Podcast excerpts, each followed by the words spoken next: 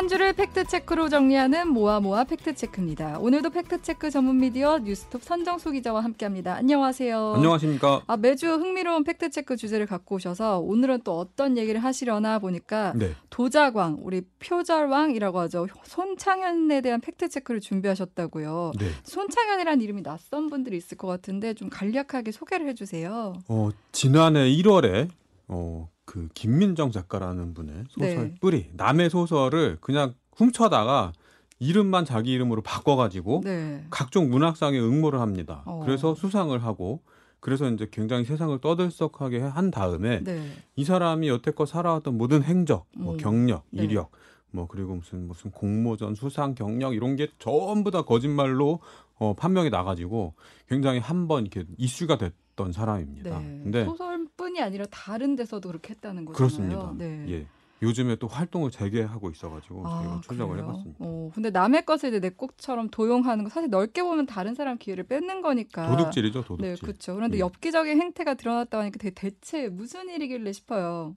어, 어, 저희가 이 손창현에 대해서 쓴 기사를 쭉 세봤거든요. 네. 근데 12건입니다. 아, 기사를요. 예, 뉴스톱이 추적해 갖고 쓴 기사. 그러니까 그리고 뭐 도작, 도용, 표절, 뭐 경력 사칭 건수로 세잖아요. 그러면 음. 24건인가 그렇습니다. 아, 그러니까 이제 기사로 네. 보도된 것만 지금 12건이고 예. 사실은 더 많이 있다는 그렇습니다. 거잖아요. 그리고 저희가 이제 현재 추적하고 있는 것들 그리고 이미 다 밝혀냈는데 너무 시간이 좀 오래 어. 걸 지나가지고 뭐 이건 공개 뭐 할 필요 있나 음. 이런 것들까지 다 합치면 굉장히 많습니다. 아, 근데 이런 사기 행각이 대부분 또 수상으로까지 연결이 됐어요. 어, 이게 왜 그러냐면 저희가 그 수상작이 발표된 언론 보도 네. 뭐 내지는 공지 이런 걸 음. 토대로 역추적해 들어가 가지고 이게 표절인지 아닌지 검증을 하거든요.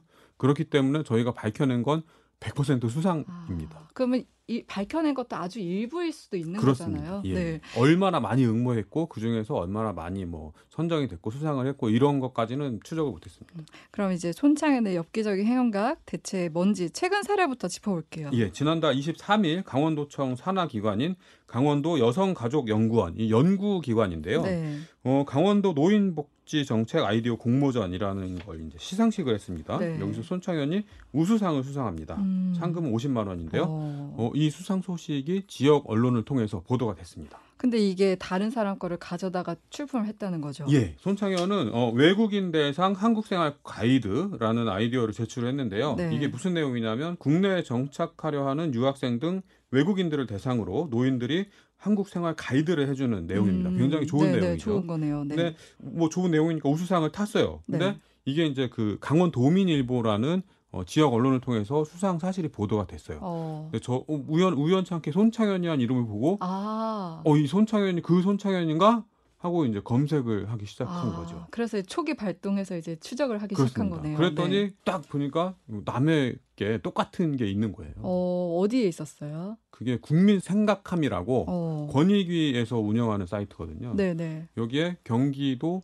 남양주시라는 닉네임을 가진 다른 분이 음. 2020년에 똑같은 내용을 올려 올려놓습니다. 아, 2020년이요. 네. 예, 그래서 뭐 혹시 만에 뭐 하나 뭐 자 뭐 다를 수도 있는 거니까 음. 그래서 이 여성가족연구원에다가 상황이 이렇다. 네. 당신들 지금 속은 것 같다. 어. 내가 검증을 해볼 테니까 좀 공, 자료 좀 공개 좀 해달라 그래갖고 네. 그 응모작 손창현이 출품작 네. 그거를 이제 제가 받았어요. 네, 네. 대조를 해봤죠. 어. 그랬더니 정말 처음부터 끝까지 머리부터 발까지 토시 하나 안 어머. 틀리고 똑같이 베껴서 냅니다. 어. 그러면 이제 주최 측의 반응은 어때요? 그걸 알게 됐을 때 반응은? 그냥 뜨악하죠. 어. 어 이런 일이 뭐 처음엔 이런 거고요. 그리고 섬, 처음에 설마 합니다. 아, 설마 그러겠어요? 왜 우리 우리 기관이 뭐 큰 기관도 아닌데요. 근데 검증을 해보고 아 이렇습니다라고 알려드리면 네. 전화기 너머로 그 하늘이 무너지는 것 아. 같은 한숨 소리 네. 그게 들려오죠. 어. 주치는 좀 취해진 건가요? 예, 좀 물어봤는데요. 어 일단 그 시상금 상금 50만 원은 회수를 했고요. 음. 그리고 어, 수상은 취소를 하고 네. 상장은 제작하지 않았다 이렇게 얘기를 합니다. 음, 근데 뭐 예. 그런 취소됐다고 해도 이 손창현 때문에 다른 사람이 또 수상을 못 하게 된 거잖아요. 그렇습니다. 그 우수상으로 어, 선정해야 될 한 명이 없어지면서 이 공모전을 굉장히 기대하고 많이 준비했던 음. 분 누군가 한 분이 그 수상 기회를 빼앗긴 거죠. 음, 근데 이거 말고도 또 발견한 게 있다는 거잖아요. 그렇습니다. 이번에 굉장히 많이 발견했어요. 어, 또 어떤 것들이 이게 네. 이 손창현이 네. 그 작년 1월 달에 무리를 빚고 그 다음에 4월까지 저희가 엄청 추적을 해갖고 그 이전 행적을 많이 보도를 했어요. 네, 네. 그래서 사실 그 이후에는 좀 뜸한 상태였거든요. 그래서 아 이제 정신 차리고 그만 하나 보다 그쵸. 했는데 네. 이번에 우연찮게 이게 나와가지고 다시 검색을 막 해봤습니다. 네, 추적을 네. 막 해봤는데 굉장히 많이 하고 있더라고요. 어, 약간 음, 설명하자면 저작권 도둑질 같은 네, 네, 이런 네. 것들을 굉장히 많이 하고 있습니다. 음, 또 어떤 것들이 있어요? 어, 어, 지난 7월에 국토교통부에서 대학생 기자단을 모집했는데요. 네. 여기도 손창현이 이름을 올렸습니다. 어, 최근이네요. 지난 7월이면. 예, 네. 1980년생으로 올해 우리 나이 43세인 어. 손창현이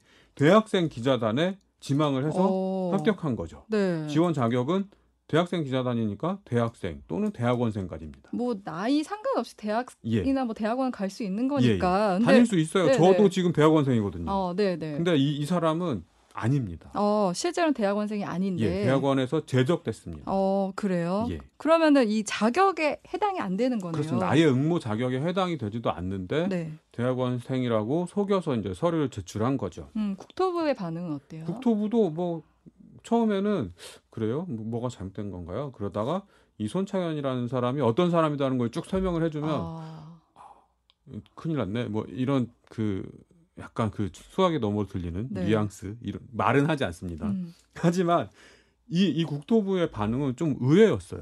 어, 어떤 점이요? 그게 뭐요?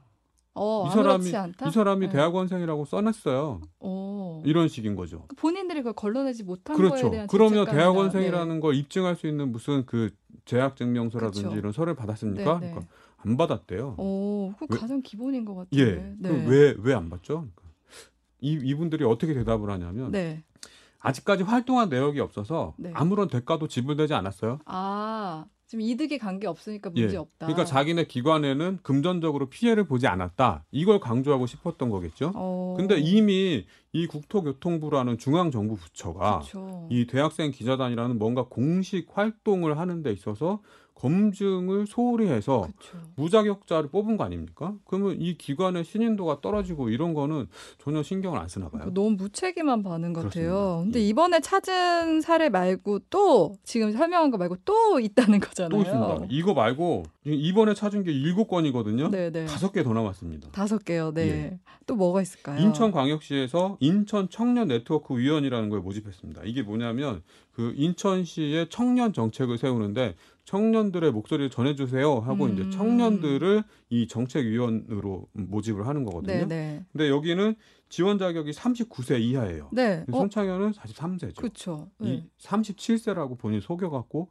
제출했습니다. 아니 근데 이런 거는 정말 기본적으로 명확하게 기준이 있는 거잖아요. 그렇습니다. 근데 이거조차도 걸러지지 않았다는 예, 거예요. 그러니까 아예 검증 자체를 안 하는 거죠. 아, 예. 근데 좀 이렇게 얘기를 듣다 보니까 좀 자잘하다는 생각이 들어요. 예. 근데 이게 도대체 그 사- 나이 43세나 먹어가지고 네. 대학생 정책 기자단, 청년 정책 네, 서포터즈 이런 거에 선정되는 게 무슨 그 사람한테 도움이 될까? 그니까요. 이렇게 해서 손창현에게 가는 예. 이득이 얼마나 뭐 얼마나 클까라는 생각도 들긴 해요. 근데 공모전 같은 경우는 네. 큰 공모전은 뭐 그 대상 상금이 한 200만 원 정도 되는 거 있어요. 네. 이런 거는 뭐 어. 경제적으로 이득이 되니까 뭐 한번 노려볼만 하겠는데 네.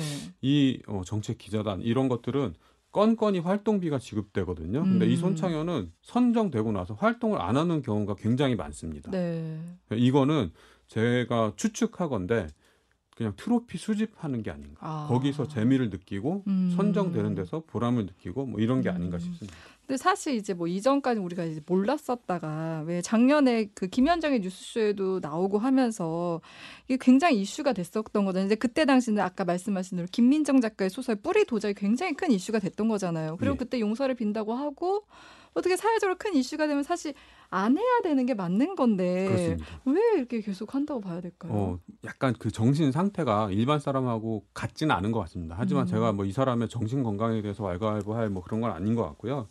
처벌이 없어서 그렇습니다. 음, 일단 처벌이 없으니까 막을 방법이 없는 예, 거예요. 그러니까 이게 그 일단 공모전에 뭐 남의 걸 도작을 해서 출품했다 이러면 1차적으로 저작권법 위반입니다. 어, 네, 네. 그리고 그 공모전을 주최한 기관의 업무를 방해한 거기 때문에 음, 그 형법상 업무 방해죄에 해당되고요. 네. 이 주최 기관이 공공기관이었다면 어, 위계에 의한 공무집행 방해가 어, 성립이 됩니다. 네, 네. 그리고 만약에 뭐 나이를 속이는 과정에서 신분증을 위조하거나 뭐 그 이력서를 허위로 어. 제출했다 이러면 네. 사문서 위조 및 동행사가 구성됩니다. 어, 이렇게 그러니까 얘기 되게 고발이 같은데. 예, 네. 되고 수사를 하고 기소를 하면 처벌 받을 수밖에 없어요. 네, 근데 네. 왜 고발 안 하고 수사 안 하냐? 음, 당한 기관들이 적극적으로 조치를 하지 않아요. 왜냐하면 자기들이 징계 받을까봐. 근데 네. 지금처럼 상금 나간 거 환수 돌려내세요, 토해내세요 이 정도 가지고는 이 사람한테 이 이 도작 행위를 멈출 유인이 음. 안 돼요. 그러니까 이 네. 손창현 입장에서는 운 안 좋아서 걸려서 뭐 네. 상금 토해내는 정도지 뭐 그냥 그 정도는 그렇게 피해가 크지 않아 음. 이럴 것 같아요. 그리고 이게 문제는 뭐냐면 손창현뿐만 아니라 제2, 제3의 손창현이 이 공모전 주최 측을 속일 마음만 먹으면 음. 얼마든지 속일 수 있다는 겁니다. 음, 그러면 이제 뭐 주최 측이나 좀 공모전을 주최하는 데 입장에서는 예. 이런 사람을 좀 막을 방법이 있을까요? 자격 제한이 있다면 그 자격에 해당하는 증빙 서류를 제출하도록 하면 됩니다. 그쵸. 그리고 개인정보 활용 동의서를 받아가지고 이 서류의 허위 여부를 검증하는데 쓰겠다. 음, 이렇게 그 자필로 서명을 받아요. 네. 그러면 나중에 이 사람이 제출한 서류가 어, 사실인지 아닌지 원본을 떼서 대조를 할 수 있거든요. 네, 네. 이런 방법으로 일단 그 사칭, 허위 경력 이런 걸 막을 수 있고요. 네. 그리고 일단 그 수상권에 접근하는 경우에는 네. 그러니까 일, 일단 자격을 걸러내고 그 다음에 어, 수상작 뭐 후보작을 놓고 이제 출연해 갖고 심사를 할 때 표절인지 도용인지를 어, 검색을 하는데 음. 그냥 첫 문장만 똑같이 구글 링하면 됩니다. 그러니까 이렇게 성 기자가 쉽게 찾아 예. 아, 쉽다는 표현 좀 그렇지 어쨌든 예. 이렇게 찾아냈는데 집요하게 찾았습니다, 사실은. 이렇게 네. 찾아냈는데 기관이 못할 이유는 전혀 없는 거잖아요. 안 하는 겁니다. 안- 어, 예. 네 맞아요. 그러니까 기관 입장에서는 이게 뭐 주된 임무도 아니고 예. 그냥 부가적으로 하는 거다 예. 보니까 그러니까 시혜적인 쉽게 거- 생각하는 거죠. 그쵸. 쉽게 작은 돈으로 큰 효과 음, 그리고 품 안 들이고 홍보 효과 음. 이런 걸 노리는 거라서 이 기관이 그 운영하시는 분들도 열심히 검증하셔야 됩니다. 좀 책임감을 예. 가지셨으면 좋겠다는 생각이 들고 또 바늘 도둑이 소도둑 된단 말이 생각이 났어요. 예. 그렇습니다. 어 이게 네. 이렇게 뚫리면 어. 어. 이거 봐라 우리 사회는 되게 허술하구나. 그니까요. 예. 얼마든지 더 큰 걸 속여 먹을 마음이 막 들어오겠죠. 네, 예. 제2, 제3의 손창현이 생기지 않기 위해서라도 철저한 관리가 필요해 봅니다. 오늘 모아모아 팩트 체크는 여기까지입니다. 고맙습니다. 고맙습니다.